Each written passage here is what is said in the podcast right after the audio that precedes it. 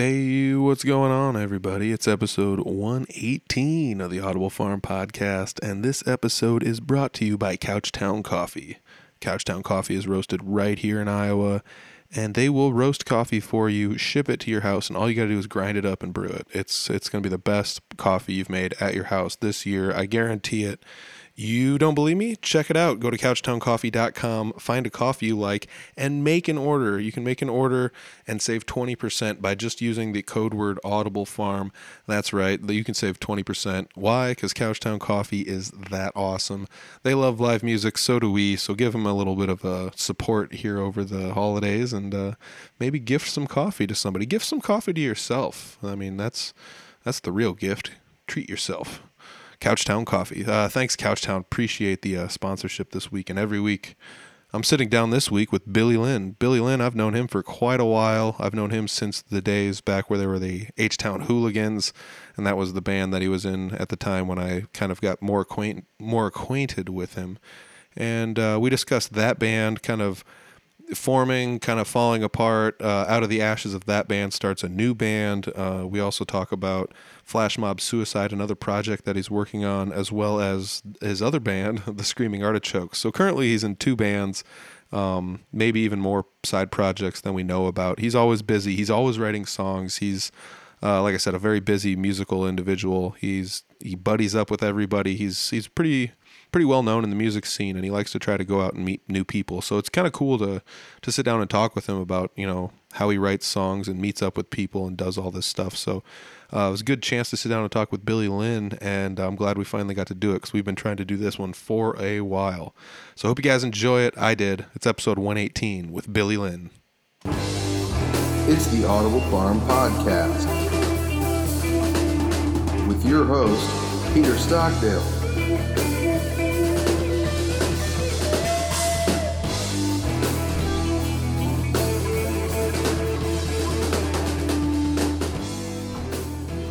Ah, today I'm sitting down with Billy Lynn. Billy, uh, you you know you and I come from the same town ish, I guess. Like you spent a lot of your adult life in the the Humboldt area. That's kind of where I was raised, and you know we both hang our hats here a little bit. So that was something that I've known you for a long time. I've known you for you know almost 10, 15 years, something like that. Now, uh, pretty much the whole time you've been playing music, and uh, you know it's one of those things. I've always known you as like one of the musicians around town. I mean, um, one of the bands that you played in a lot even took their namesake from the town we're from, and you called yourselves the H Town Hooligans.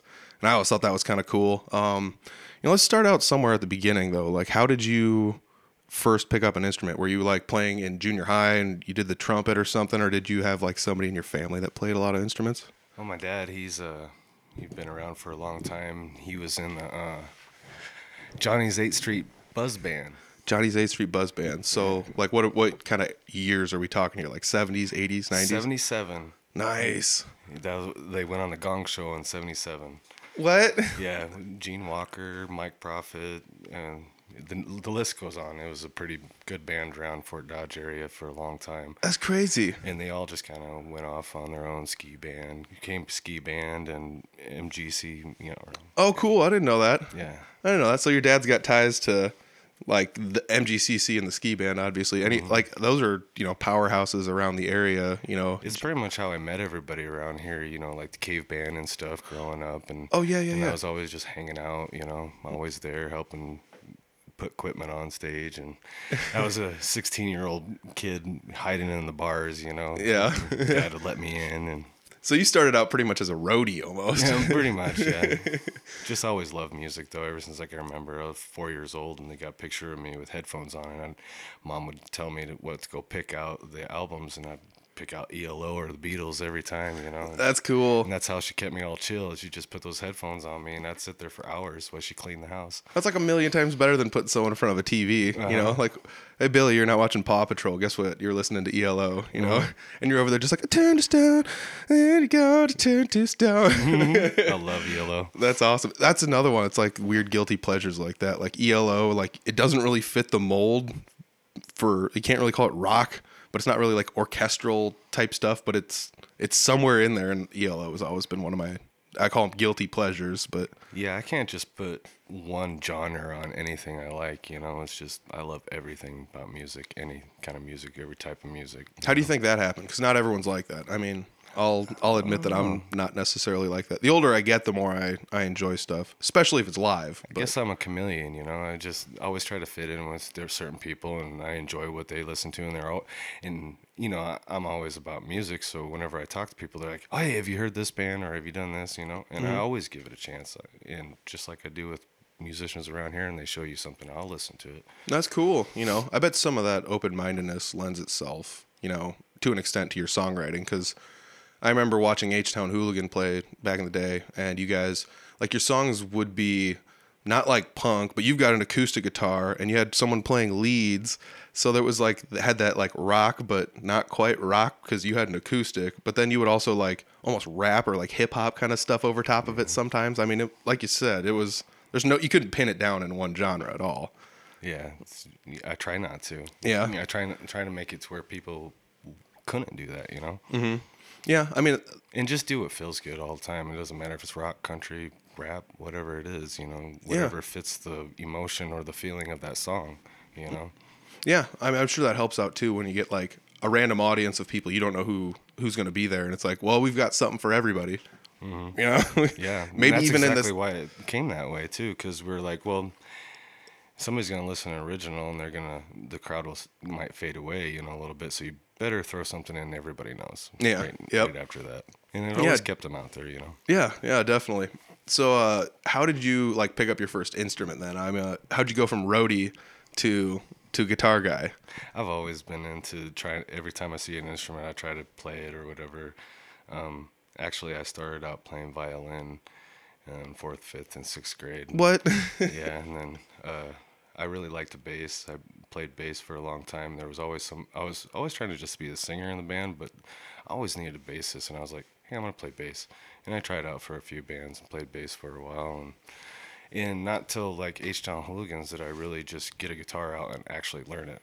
oh, re- no way! I didn't know that. That's wild. Um, like, I guess I just always considered you like I always just thought you played the guitar. I don't know. I mean, I guess about the time I met you was probably about the time you were starting to learn how to play and stuff. I love guitars. You know, they're beautiful to look at. They're, I mean, next to a woman, you know, that's the yeah, most beautiful thing on earth as far as I'm concerned. I've, I've, you know, I'm, I'm with you because I think car guys and guitar guys are Kinda kind of the look, same. yeah, they're kind of looking at the same stuff. You know, it's uh, look at the color of this, you know, and look at the angles, and, but and then the curves that don't match the straight angles, you know, and it's uh, it's all about that kind of stuff. And so, like, you pick up a guitar, you kind of start H Town Hooligans. How how are you? How did you go into this? Were you like, I'm fresh, let's just see what happens, or like? You, you already know a little bit about music, so Yeah, I was in the band Cattywampus. I don't know if you guys remember, if you remember Cattywampus. I don't anything. know. But after that broke up, we were, I was just kind of like, I miss my guys, you know, and I was working at Rustics and starting to book bands in there and everything. And I was like, man, I really wish I was up there playing with them. Mm-hmm. So I just got my buddies together and it happened, you know. Yeah. Yeah. So, uh, how does uh, H Town Hooligans start out? Like, who all do you put in the band? Because I know there was like a, a few lineup changes, but you did have a pretty steady lineup for quite a while. The original idea of it was to be able to almost be like a open mic band every time we played. Like somebody would come up and play, and that's how you know Stephanie used to come up and play with us and all the time, you know. And um, I don't know, it just. Sorry, I got a brain block there. For a No, that's cool. That's cool. What was the Uh, original question?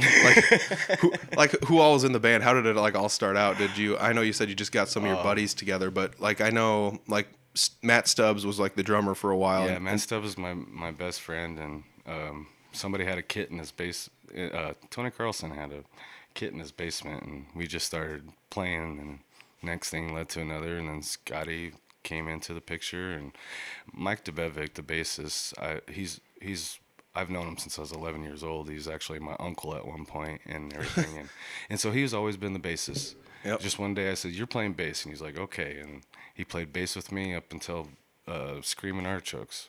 Oh, nice. That's cool. Yeah, I, I remember, you know, I remember all these guys. I saw you guys play dozens of times, you know, in, in the area around here when I was growing up.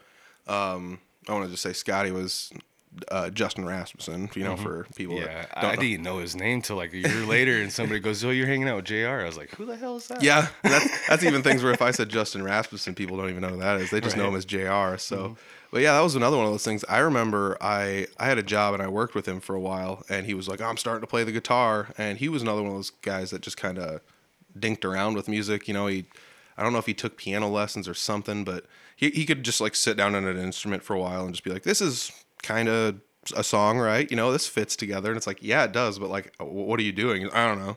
I'm just, I just played it. You know, Anything you give him, he would he would figure it out. He would. Like, Yeah. I've seen him play piano, drums, bass. I've seen him do it all, and he's never had any training in any of it. You know, he just figures it out. Yeah, yeah. I mean, that's that was another one of those cool things was to have. Uh, as far as I was concerned, you guys were like all just regular guys that I knew before you had a band. So it was also really cool to see just a bunch of regular guys that weren't like, you know, just rock stars that appeared out of nowhere. And it was like, I know these guys. These guys are cool. You know, they're all regular guys doing this thing that's really cool. And you know, um, like while you guys were doing the whole H Town Hooligans thing, I I had played guitar for a while and then just kind of just kind of quit, you know. But it was kind of cool to see you guys out there like going and doing this thing. It's like, oh, people from a small town in Iowa can do this, you know, and, and make a couple bucks and like you know get bookings around the state. And it was it was really cool to see that, you know, and Yeah. Um, learned a lot from it. yeah, yeah, I bet. You know, um, heading up a band is probably not an easy thing. It's not like you were the the main guy, the figurehead, the this is my band or go away kind of dude. But you know, it's it kind of was your your project from the start. So I'm sure it's hard to like. I mean, That was kind of that, that's what I feel like has always been my forte is getting the people together and figuring out what we're gonna do, and, and it's like it was fun. And then the finished product, you know, I could almost walk away from it because it's done. yeah, yeah, yeah, yeah, man. Um, so I know the band ended up going through some lineup changes and eventually kind of just falling apart. Um, from the ironically from the ashes of H Town Hooligans comes the band that everybody knows now as Riddled with Class. Even though there's like no lineup similarities or anything, it was like Danza. yeah, I mean, as as you guys fell apart, Danza had this thing, and then he just switched the name because he was the last guy there and took a, a different direction. And it's kind of cool. That's like one of my great. It's one of my I favorite stories. It's great. I I absolutely love that story about those guys and like and you and how. You know, I mean, you always hear about like, oh, did you know that you know Dave Mustaine was in Metallica and then he left, and, st- and it's like you guys have this, you know, a humble version of that, which is really cool. You know, um, if anybody like doesn't even you know if oh, I don't remember H Town Hooligans or if you're thinking something like that, there's actually a couple videos of your guys like up on the Audible Farm channel. Actually, you know, RWC used to be like our um our side project when we were in H Town Hooligans when like Jed and everybody would come over and this is our band we're gonna call RWC. you Yeah. know? That was that was uh Jed came up with that name actually. yep, yeah, yeah, man. I uh, I actually like He comes up with some good stuff. I've stolen some things from him, and he knows that too. And I was like, "I'm sorry, I stole that lyric because I, I heard you singing it, and I really liked it, and it fit, and it's actually on the album now. So there you go, kudos." You know, that's really cool though. That like, uh, even though while you have like one band, you can kind of still have a side project with other people, and you're never really like, you know, you're never really like putting all of your eggs in this one basket, sink or swim kind of deal. You're just you're always working on something else and going to the next thing. I can't help it. Yeah, we were talking about that a little bit before the podcast. How like you've always been a songwriter. I mean, um, you're just cranking out songs all the time, even when you didn't really have a band necessarily. You know, you you found a way to like cobble together. Like, hey, you played guitar play on this thing for me, and you know, you you found a way to cobble together music still and, and upload it. Um, a lot of that you uploaded under the the name Flash Mob Suicide. Is that what that kind of came about Oh, as? or- well, Flash Mob Suicide is Lane Bailey. Basically, I put lyrics on it and I help with ideas and guitar and every once in a while. But he pretty much produces everything and engineers it. And we're working towards being a live band, and we're starting to write together and everything and see how that turns out. But Lane Bailey's the guy on that Flash Mob. Suicide. Oh, cool, cool, cool. He's really good at what he does. Uh, that's where all that stuff comes from. I Mm-hmm. was gonna say I, I knew you were like collaborating with people like on Uh, the side and Yeah, like uh, Jeremy Ray, he used to play in my dad's band. And he he works down at Drake University and uh, does uh, recording techs down there. Went and recorded a song for my dad uh, about a year ago there with him and a couple other musicians. But yeah, I if if I hear of a place where I can go record one of my original songs, cause I got a million of them, I'll do it.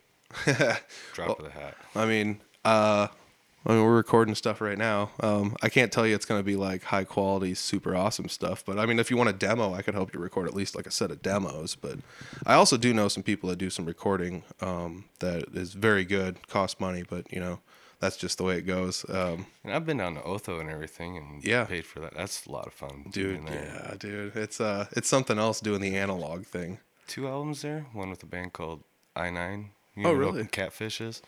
Geez, how many bands have you been in? You know, a lot.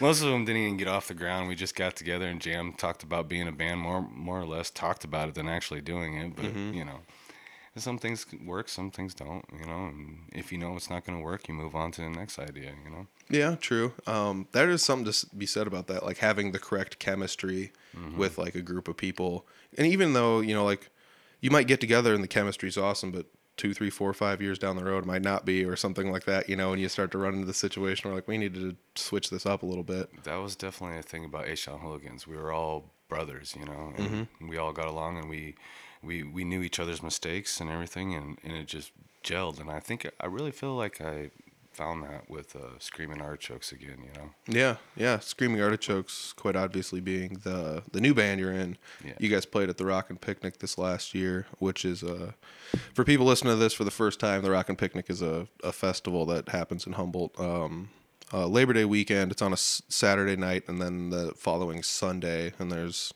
about a dozen bands or so, and you know, food and, and hanging out and camping and, and live music and all sorts of good stuff. And you guys were one of the bands. You guys filled an hour and a half time slot, I think, if I'm not mistaken. Was it that long? It was it was at least an hour. You guys were one of the hour bands. I felt like I got up there and it was done. you know, I was so nervous right beforehand, and because it's been a long time since I played in front of anybody, you know. and- How long had it been?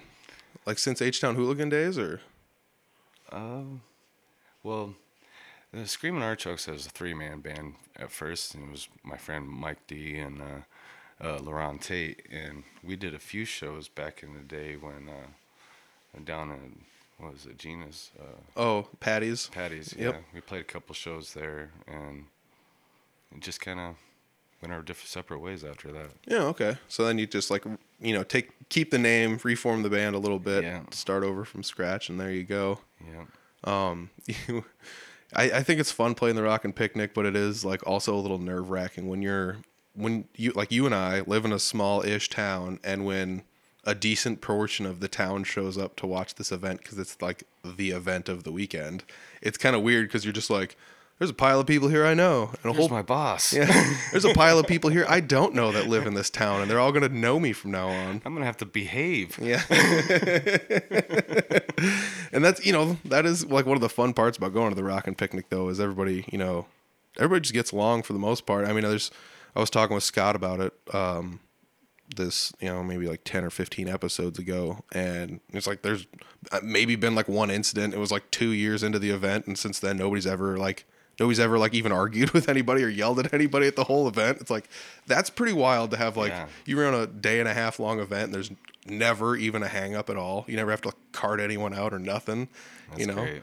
And that's like one of my favorite things about playing the Rock and Picnic is it's just a really, really good vibe there. You know, everybody's everybody's pretty happy with one another. All the musicians are really supportive of one another. And it's not like musicians aren't usually supportive, but you know, there's always like memes about like this is the best, you know, this is the best compliment you can get from another musician. It's just a kid going like, you know, so musicians can be a little bit, you know, That's the most nerve wracking part, to be honest.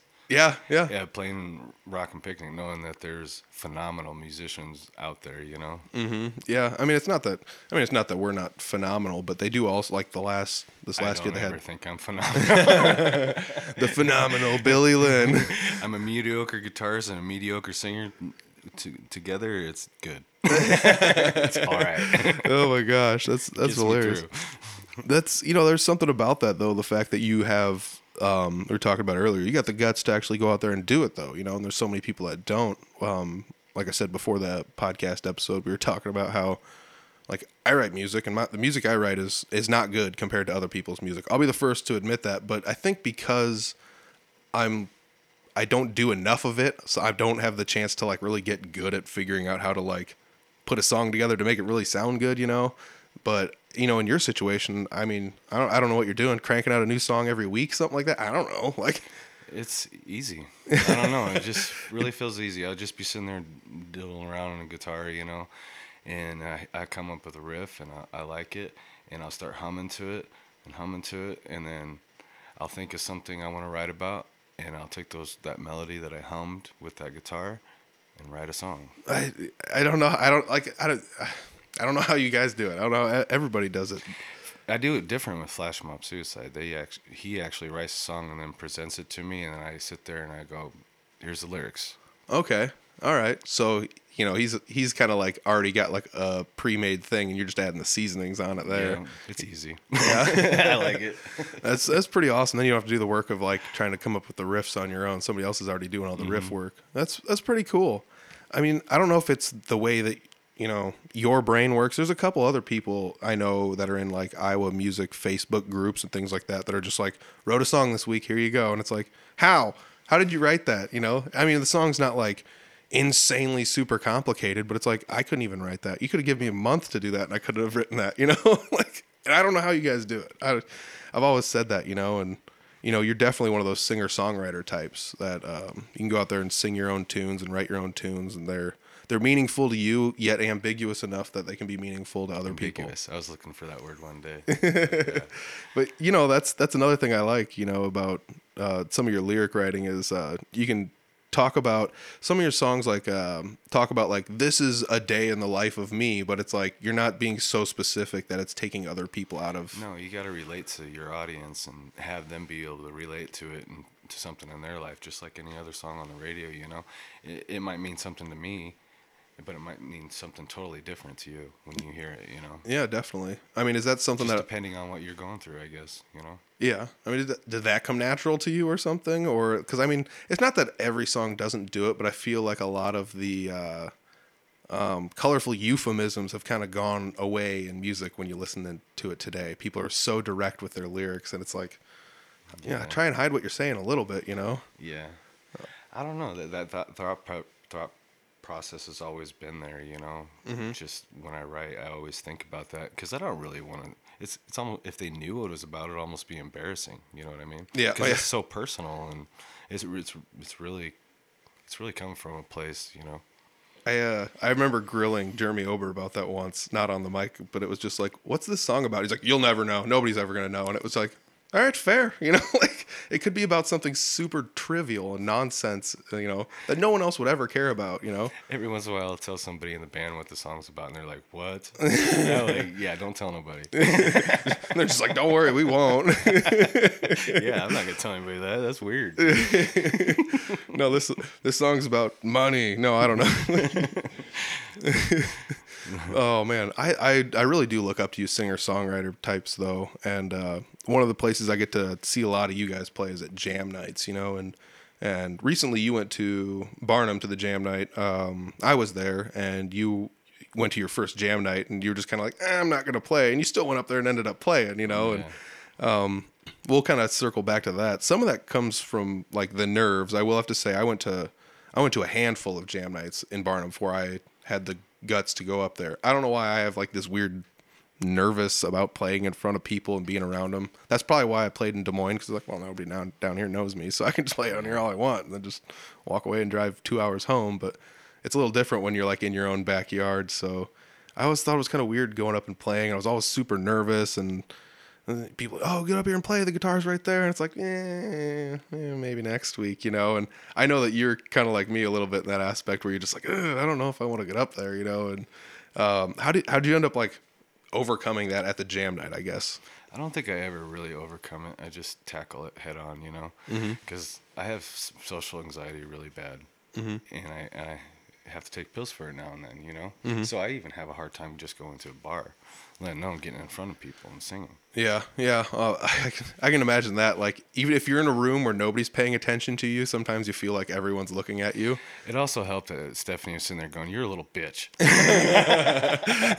Tough love from Get the up there." tough love from the other singer in the like- band. Yeah, Oh, that's hilarious though. I do I did think that was pretty funny that like uh like three of the people from the Screaming Artichokes came to the jam in Barnum and you guys played a couple songs together. You guys played a couple songs not with each other. It was really fun to see you guys kind of get up there and mix it up. Plus, like you said, you kind of had Stephanie and Will there to kind of just be like, just get up there and play, just go up there and play. And Yeah. Stephanie's definitely like that though.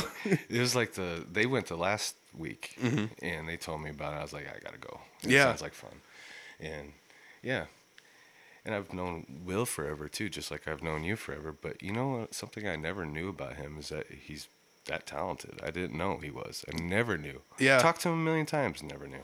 yeah, he w- every time I see him play, he impresses me every time. And like we are last night, getting on the drums, playing bass, guitar. He, Yep. He was in his zone, man. He loves it. yeah, I, I think And it's I really love watching that. growing up in high school, it was like I play guitar, and everyone was just like, "Oh, Peter plays guitar, woo!" And like Will never once out loud said he was a guitar player, but he was better than everyone else in high school. You know, um, we grew up and he was playing like Metallica and stuff like that in high school. You know, and I'm over here playing punk rock. Like I am so cool, and Will's just doesn't even mention it to everyone. He's just over here shredding by himself. You know, No, and I, I really respect that of people that just don't go out and say anything about it. You know, it's just something. it's Wow, you know. yeah, I don't know. I'm not that outspoken, but I I sure will. Uh, share it all over Facebook that I'm in a band and all that stuff. Yeah, yeah. but he don't talk about it. Yeah, yeah. That's you know, it takes something you know to be. I I, I honestly think it's modesty, you know, because like Yeah. it's tough to. So I'm saying I wish I was more modest. yeah, it's it's tough to get a little bit of fame and then just be like, I mean, even if it's tiny minuscule amount in your own hometown, it's tough to get that little bit of fame and just be like, eh, whatever. And then you're always treading on that line of arrogance and confidence. You know. Yes. How do I how do I be confident but not look arrogant? You know. Yeah, but you can't also be like, I'm in a band. It's whatever. They suck. I mean, we're it's whatever. We just we play sometimes. Whatever. You know. oh, you've heard me talk before. I mean, you can't do that either because then people are just like, I'm not going to listen to this crap, you know. Like, and, and I totally get it. I 100% get it, you know. Um, but that's one of those weird things about trying to find that right amount of, you know, how cool is this thing, you know, or or how cool am I for doing this? And sometimes you just just let other people decide. You know, it's like I'm in a band. This is the stuff.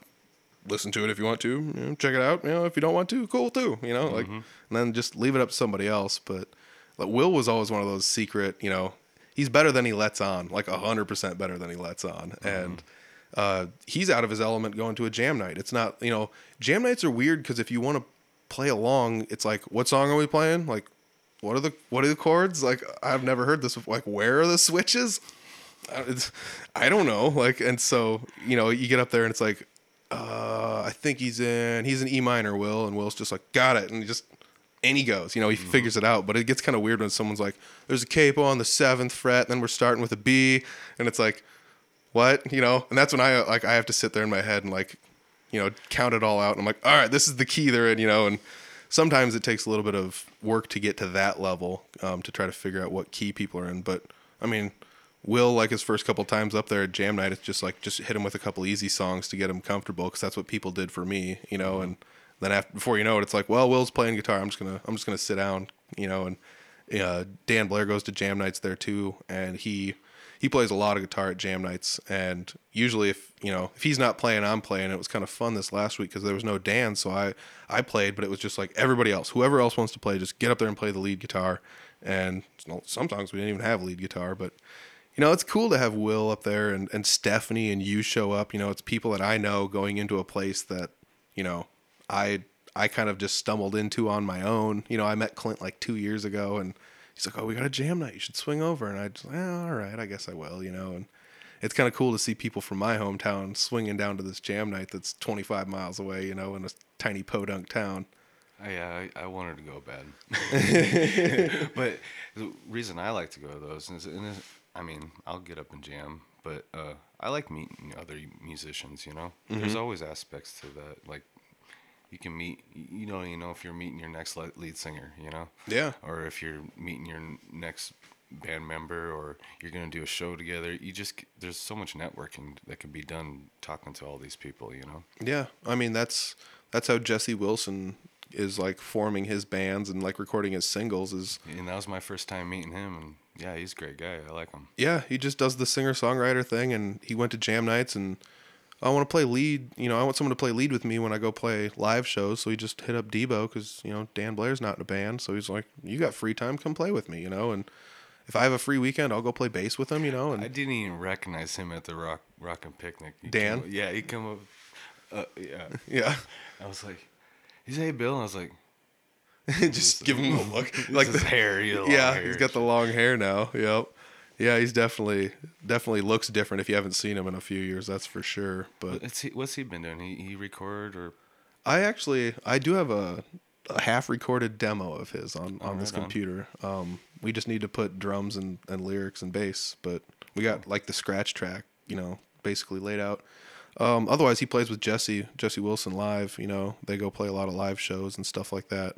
Like I said, I'll I'll play bass with them if they've got if if Jesse plans it out and you know books a three piece, I'll I'll go with him. But otherwise, like he just books a two piece or a solo gig, you know, and Debo plays with him. But other than that, you know, um, I I talked to Dan on episode like you know about 101 or something like that on the podcast, and it's like, dude, it's been been like 100 episodes since you've been on the podcast. What have you been up to? And it's like not much. And it's like we need to change that. And I was just like, you're coming to jam night with me next week. So I started taking him to jam nights, you know, and in a matter of a few months, it was just like he's getting his chops up. People are, you know, noticing his stuff. And Jesse was like, hey, you want to play? You know, and he's done that even with recorded stuff because Jesse records all his stuff at his house. So he'll record, um, you know, like singles and things like that. And then I'll just be like, this guy plays bass. I've, I've seen him at shows. It's like, you want to just swing over here and record a bass lick for this? And then wham, you just got random dude playing bass or someone, hey, slap a lead on this and send it back. And that's, it's kind of neat to have that, like you said, the networking capabilities. And it's, there's a whole lot of people there that might not be in bands. I'd love to make a whole album like that. You know, just have every song just different people all the way through it. Yeah, that would that would be really cool. Um, let me ask your opinion on this. Do you think full albums are something that's going to go away? They're obsolete now, aren't they? Yeah, I I just released Flash Mob Suicide album and I put visuals to it and put it on YouTube. There's different ways to go about it now, and, and I think sometimes I feel a little old when it comes to that because I do want the album in my hand and everything, and I want the CD and everything. But yeah, Spotify, YouTube, it's a it's the way you got to go now, I guess. yeah, I Just um, hope somebody hears it somewhere. yeah. Um, I miss that physical. Here's here's a CD, dude. Check this out. that's true. Um, the only downside to that start giving out flash drives. that's that's becoming the new thing. You Is know? it? Yeah, People are doing that now. I, I know somebody gave me like their card that has their website on it and yeah, everything. digital download codes Yeah. and things. Um, I went to Elton John um, five, seven years ago when he was in Des Moines, and that was something you could buy. Was it was like a hundred some bucks, but it was like a, re- a live recording of the show you went to with like the mixing from the soundboard and all this other nonsense, oh, wow. and it came on a flash drive, like a Elton John this date in Des Moines, Iowa flash drive or whatever, you know, and they made them for you. And I didn't get one, but you know, I've I've seen it even on like CD Baby's website. If you want to make a CD, if you've got like tracks and you're like, I've got the art and I just want them to print me CDs, like flash drives are one of the options they give you. You want to just print print flash drives. The cool thing about that is you can just pop it in a computer. It's like, here's the art, there's the lyrics, here's a bonus video or something, rock and roll. You can stuff a lot of stuff on the flash drive, but Yeah. Um, I'm with you though. I like having like physical albums, like holding them in my hand and things like that. But also, um, I'd rather almost have a vinyl in my hand than a CD. Like I'm like a million Oh, times me more too. apt to pick up a vinyl now. I don't know why. Like I've got you know a bazillion CDs, but I don't ever pick any of them up anymore. I've it's been so long since I've put any sort of a disc into a slot to play it. Those albums I was talking about when I was little, Yep. still have them. Nice, nice. Yeah, I'll uh, I'll show you a couple of my records that I got around the house here uh, when we're done with the episode. Man, we've already got we got about a half an hour into this thing. This is this is cooking along nice, dude. This is easier than I thought it was gonna be. Yeah, I mean we we danced around having you on the podcast for like a year now. You know, uh, I knew you were starting new things and stuff like that. And, uh, I didn't know what to talk about. there's pl- like, there's plenty of stuff to talk about. we're about. halfway in between things, and I'm actually thinking about quitting something. No. Well, now you have to talk because you, you did the rock and picnic. Like I said, that was that was tons of fun to see you back up on stage, uh, especially to see like Will up on stage. You know, I went to school with Will, and to see him go up there and actually like play guitar in a band and things was was really fun. Uh, to have Stephanie up there and you had the dual singer thing going on, that was really cool to have that too. Um, Danza played in your band, didn't he? You know, so that was it's also kind of fun to be like, oh, there's Danza playing Rock and Picnic again with another different band because he plays every year in a different band. Christian, our drummer, just to put him in there too. Uh, I knew him when he was like 16 and he was playing bass in a band called Leaving Carol. And Okay. then almost 15 years later, I'm in a band with him. That's know? cool. That's really awesome. You know, that comes back to networking. You've been in the scene for so long, you know so many people. I bet you hit people up where they're just like, I haven't played in five years. You know, that's how long you've been in the scene. That's how many people you know. You know what I love doing? What's that? like right now, um, Flash Mob Suicide needed a bassist so bad, you know? I went to Jimmy Dodger. Oh yeah, Yeah, he's just learning how to do it, but he's gonna learn with us. Oh, That's yeah? how he's gonna learn. Yeah. Yep, he's our bassist. No, no doubt about it. that's cool. That's really cool actually to have that too to to give somebody first starting out, um, you know, the opportunity to. It's just like, hey, just play this stuff and go with it, you know. And um, well, like in Three Finger Betty, we need a bassist, and we're kind of trying people out. And the people we're trying out play bass, but they're they've never been like a bassist in a band or anything, you know. So they're they've primarily been like guitarists or drummers or things like that. And they're just like, I'll play bass, and it's like, well, if you want to, if you want to dedicate yourself to this, we'll we'll give you a shot, you know. So we're giving people a shot, and it's actually it's pretty fun to watch people play along to a song that's like, oh, you just listened to this like 50 times on the internet and figured out how to play it and showed up and it sounds right, you know. It's really kind of neat to have that, you know, have people come in there and, and really surprise you like that. Because I know Jimmy's been playing, you know, Yeah. but um, I, he's like we said, he's never been in a band or anything like that before. He was always there with us, and he'd get free drinks because they thought he was in the band all the time. Oh. he just he'd just go with it. I was like- He's like, "Is it all right? Uh, go with it, man. Get a drink." Dude, the free drinks in the band thing is like the funniest thing ever. I mean, I've I've gone places where like bands drink for free, and it's like I want a soda, and they're like, well, you got to pay for that. And it's like, so I can get like, a soda with alcohol in it for free, but I can't just get a soda for free. I mean, I've I've run into like the weirdest things with the bands drink for free, and then I quit drinking, you know, um, or I, I guess I don't drink at shows or. I guess I, don't, I haven't drank in years, but um, it, like people just buy me drinks and stuff and like set them next to my guitars and things, and it's just like, somebody want this drink? you know, you just walk over, give it to somebody else. Uh, I started taking to doing like just tonic water with a lime in it, and people think you got like a vodka lime. But then, like the worst part about that is like you're just like, oh, I got a drink, but then people just like, I'll buy your next one, and the next one's a vodka lime, and you're just like, oh no, I can smell it. this, I can smell this coming off of here. I learned over the years too, the space uh, with uh, H Town Hooligans. We don't have to go into the stories, but there was reasons I quit drinking before we played live too.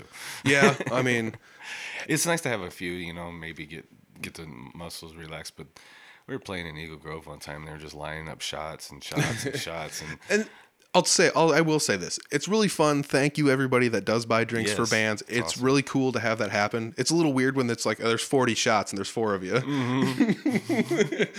um, I was hearing a story from somebody that they were talking about like it like closer to the end of the night it almost becomes work you know when they start buying you drinks and it's like i don't want any more drinks you know it's i got another hour to play here buddy you know and so then before you know it you just got a table and it's like it's got a glass of beer and like a, a beer bottle and just like i'm not gonna drink anymore like uh, in Cattywampus we were playing.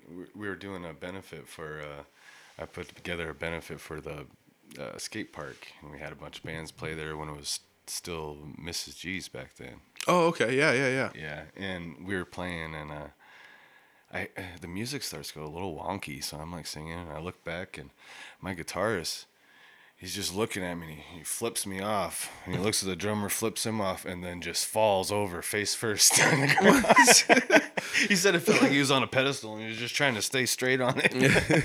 so yeah, we stopped drinking at shows. yeah and i mean i've talked to a couple other guys in bands and they would they would tell stories about things you know like that where it's just like man this is not a good representation of like our band you know people are going to remember our band and remember this and be like Yeah. this is what those guys do and the other bad thing about that is like other people in the band are like I have to stand next to this guy while he's doing this stuff, you know. And it's no offense to people that have, you know, you know, done things like that at shows, but like it's it is a little weird. It's like, man, it makes you really think kind of being in a band sometimes when you're with somebody that's a little bit more uh free spirited, I guess will be the nicest way to say it. Um, Gets a little out hand. Yeah, it gets a little out of hand. That's a that's a nice way of saying it. But That's you why know, I don't drink. yeah, yeah. I mean, honestly, like some of that, and it was just like I can't, I can't, in all honesty, go down to Des Moines and have like four beers and then drive home. You know, it just doesn't make sense to me. So it's like, I gotta. I'm just having Coca Cola. Thank you. I'll appreciate that very much. You know, and There's a reason my band Kitty Wampus wasn't allowed at Lehigh anymore. so Billy's got stories. Everybody, if you go to a Screaming Artichokes show, drag Billy to the side and say, "Tell me some of those stories. I've got to know." Oh, yeah, there's a lot of them. you do have, uh, you know, you do have any shows booked for Screaming Artichokes? Any plans for the future? Do you have anything? Kind of. I mean, I know you did the Rock and Picnic. Was that just kind of a one-off deal, or do you plan on on taking this? Definitely plan on it. And um, I just put on Facebook the other day, that, and I hope other bands do this too, with all the businesses being down and everything and have to reboot and everything. I, I want our bands to do a few free shows for some local bars and stuff and help them get back on their feet. Maybe, you know, Mm-hmm. Yeah. hopefully that'll help some people. But yeah, I'm looking forward to do some free shows for some people. Yeah. Oh, that'd be cool. Um, if any people have venues are looking for a band uh, that'll that'll play pro bono, hit up Billy Lynn. He's he's the guy to talk to. I probably shouldn't have done that, but yeah, we want to do that. Yeah. Well, hit him up while you can. You know, you might you might have you might have ten bookings before you know it. And you might have to be like, well, I rescind the offer. You know, but Tour 221. yeah. All free. My wife will kill me.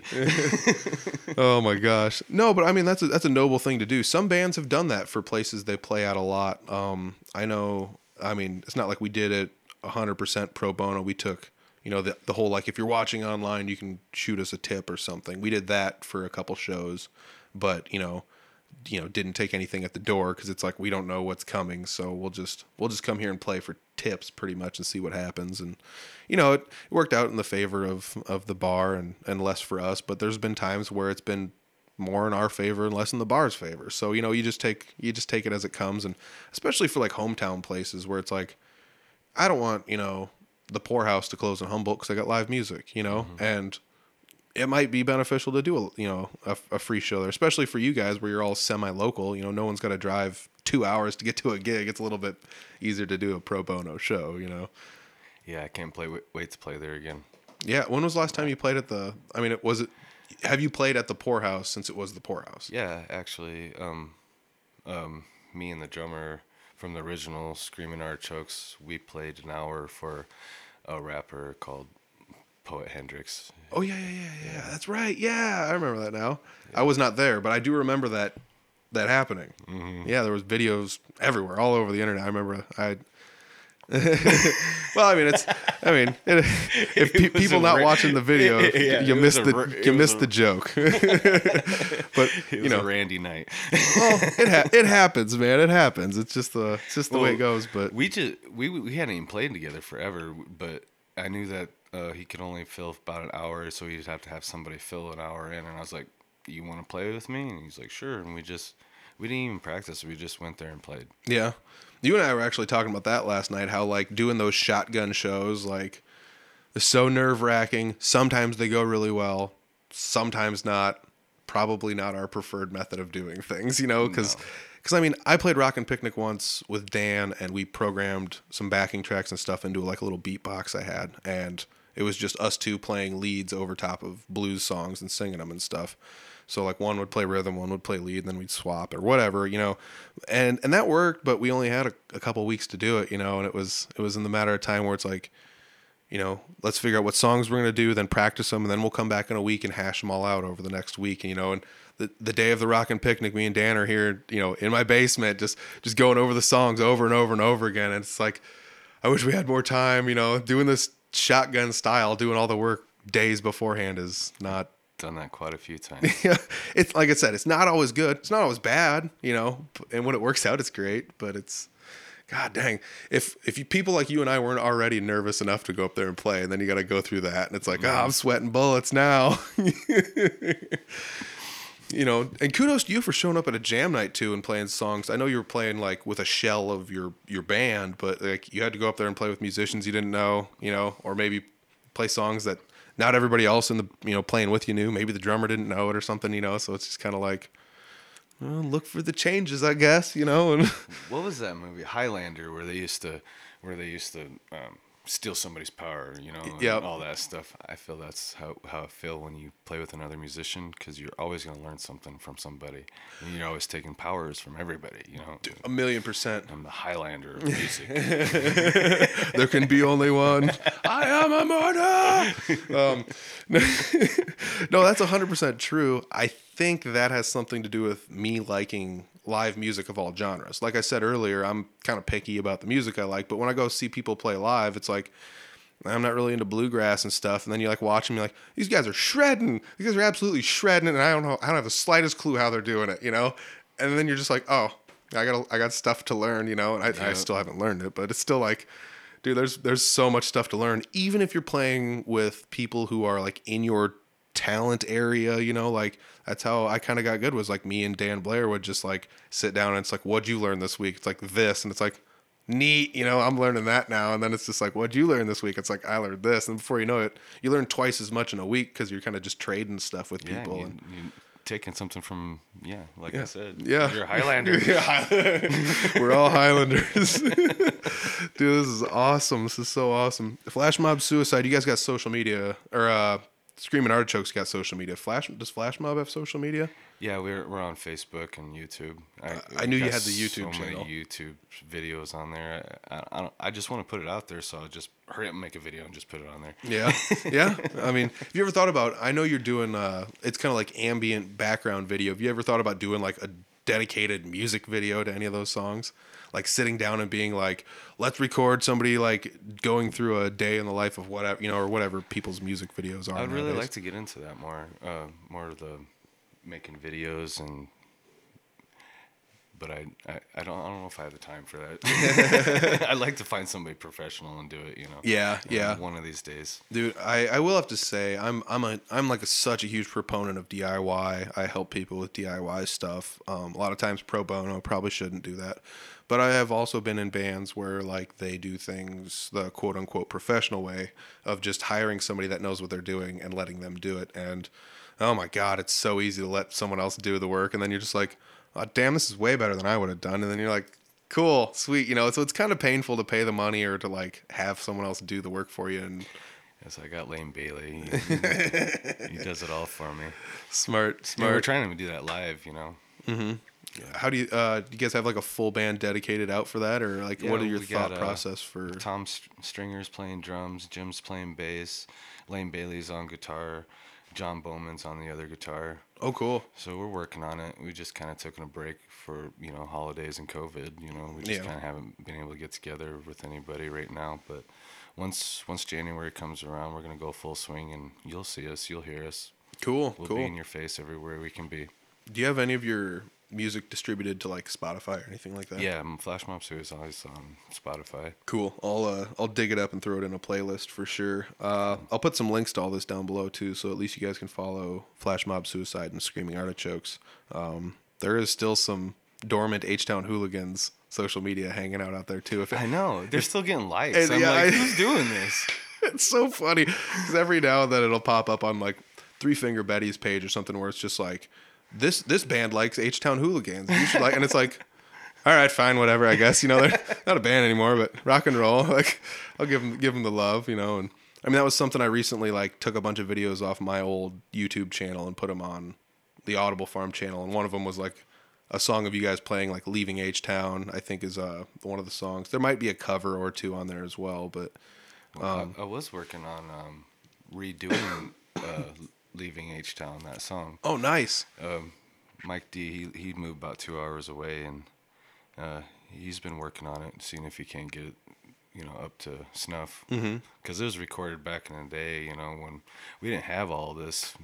Yeah, know. yeah. He had like literally just a tape recorder. You know. It was yeah, it was basically that. yeah, you put the tape over the one end of the cassette and throw it in there and, and hit record. Not quite. Not quite. yeah, it was old. yeah, yeah. I mean, that's something else that's really crazy. Is it's just like the amount of technology, how far it's come, how easy it is to do things like this. I mean, I don't, I don't have.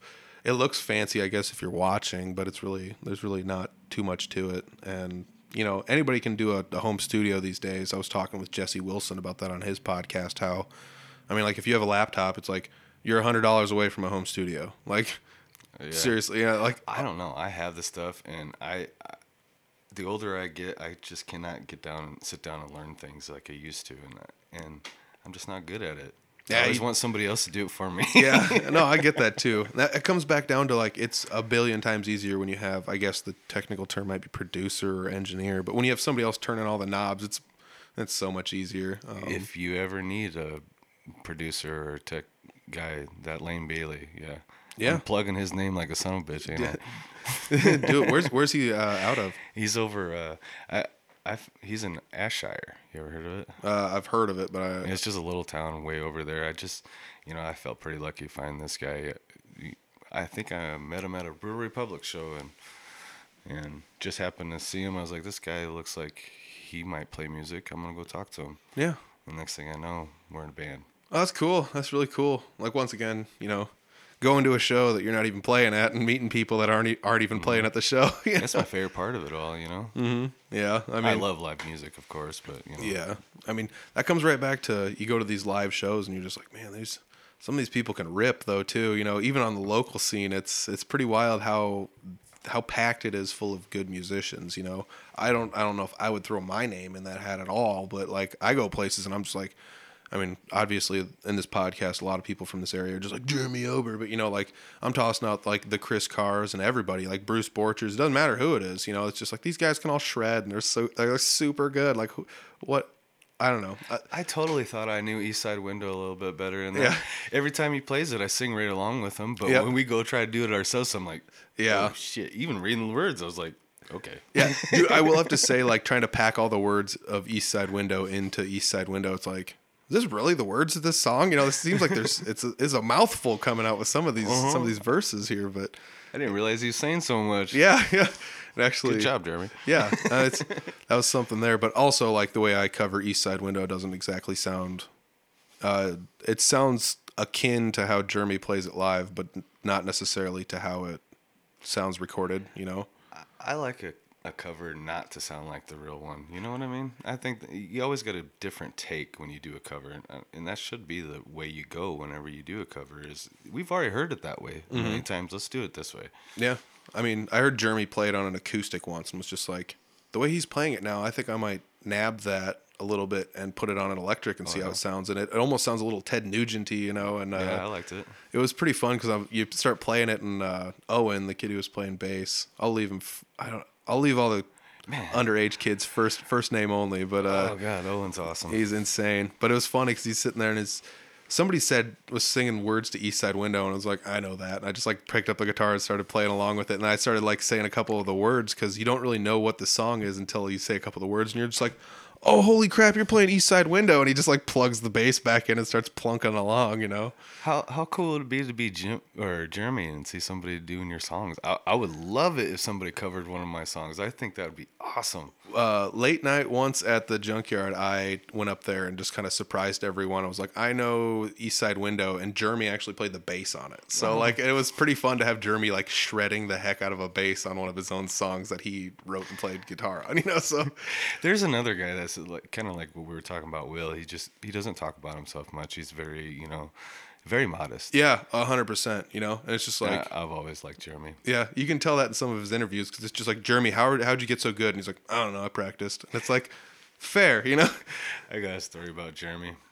You want to hear it? Yeah, sure. Yeah, is it podcaster friendly? No, it is. All right, let's go for it. it's really funny because it, it, it, it, I didn't think he was that kind of guy at that time, but we were doing a show together, and we were over in we were doing it for the DC DC girls over in uh, was it Rolfe? Rolfe, I That- believe they were out of. Yeah. Well, you go into the rest of that that school, and it was dark and scary, so we went ghost hunting. but I didn't know Jeremy knew that, so we were up there ghost hunting, and, like going around and looking at shit, and Jeremy hid.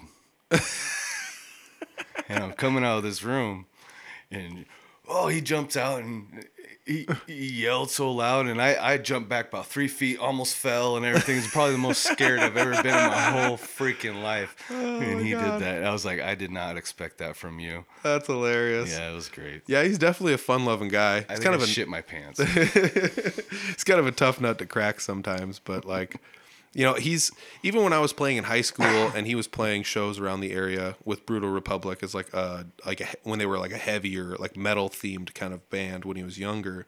You know, I was in a punk band that played mostly covers, and he was like, "You guys could come play with us if you want," and it was just like. Oh, we should probably have some originals before we go anywhere. You know, we can't just go there and play covers before these guys show up. You know, but you know, he's always been out there like inviting everyone around the area to play a show with him. And I mean, it's only as of the last couple years, it's it's you know absolutely no problem for him to fill four hours by himself. So he does that. I don't even think I can count on both hands how many shows we've done with him. You know, Mm-hmm. he's always asked us. You know, you guys want to come play? You know, and I, yeah, Yeah, I mean, some of those bands are really, really awesome like that, where they'll take someone else under their wing and be like, "We'll have you come play at ten, you know, 10, 15 different places with us," and then you had the opportunity to get the booking yourself now, you know, because it's like they already saw you, you know, and they you got the booking, you know, because of Jeremy and you know, or or something like that, you know, and I've I've heard bands talk about that kind of stuff where, you know. It's like, oh, we're gonna try and help out our, our fellow bandmates that are from the area, and we'll take them and show them to some different bars and stuff. And then before you know it, it's like, book your own shows, buddies, because you you know the crowd loves you, so it shouldn't be mm. too hard to come back on your own. You know, it's nice to have people like that around the area, kind of helping out and stuff like that. And uh, we've got uh, pretty close to an hour here. We covered most of the stuff I wrote down. Let's see here. Do, do, do, reading my notes. Um, yeah, looks pretty good. Um, okay, see you later. uh, Billy, is there anything else you want to add? I'm going to throw social media for um, Flash Mob Suicide and Screaming Artichokes down below. And uh, yeah, anything else? No, Billy, uh, thanks, man. I appreciate you, you know, taking the time to sit down with me. Um, it's glad we did it. absolutely, absolutely, dude. It's uh, it's funny because, like, like I said, it's we we talked about this for a long time and trying to get it done. You, And you should you should talk to so and so. They Yeah. they do it. well, yeah, it's, you're trying to push it off on everyone else you've ever been in a band with, you know, throughout history. It's just like talk to this guy instead. No, I don't want to talk. Talk to that guy. And I'm like, I want to talk to you. I want to talk to the man. So we got the man here today, and we're talking to him. But Billy, I really appreciate it. Thank you much. Thank you for having me. Yep. Oh, we finally had Billy on the podcast, and it was a good one. It was a real good one. I hope you guys enjoyed this episode. Check out all of Billy's links down below. I'm sure there's more music that he's made that's been littered other places on the internet, but as of right now, uh, Screaming Artichokes and Flash Mob Suicide are his two current projects. So I'll, I'll put the links down below to as much stuff as I can find down there. Uh, check out that Flash Mob Suicide album as well. It's available on the YouTubes. Uh, for anybody looking up Billy's stuff, he does not have any dedicated um, musician pages, but those band pages, that's where you're going to find it. So go check those out. Otherwise, uh, hit him up and maybe book him for one of those free shows he rumored. I, I don't know. Maybe uh, maybe that'll be a really good thing for the area. Maybe be a good thing for the band or exposure or for at least a venue to have a band play for free. You never know. I don't know. Um, especially nowadays, you know, everything's been getting pretty crazy with you know, there's no real right or wrong way to eat the Reese's that was 2020. I'll tell you that much.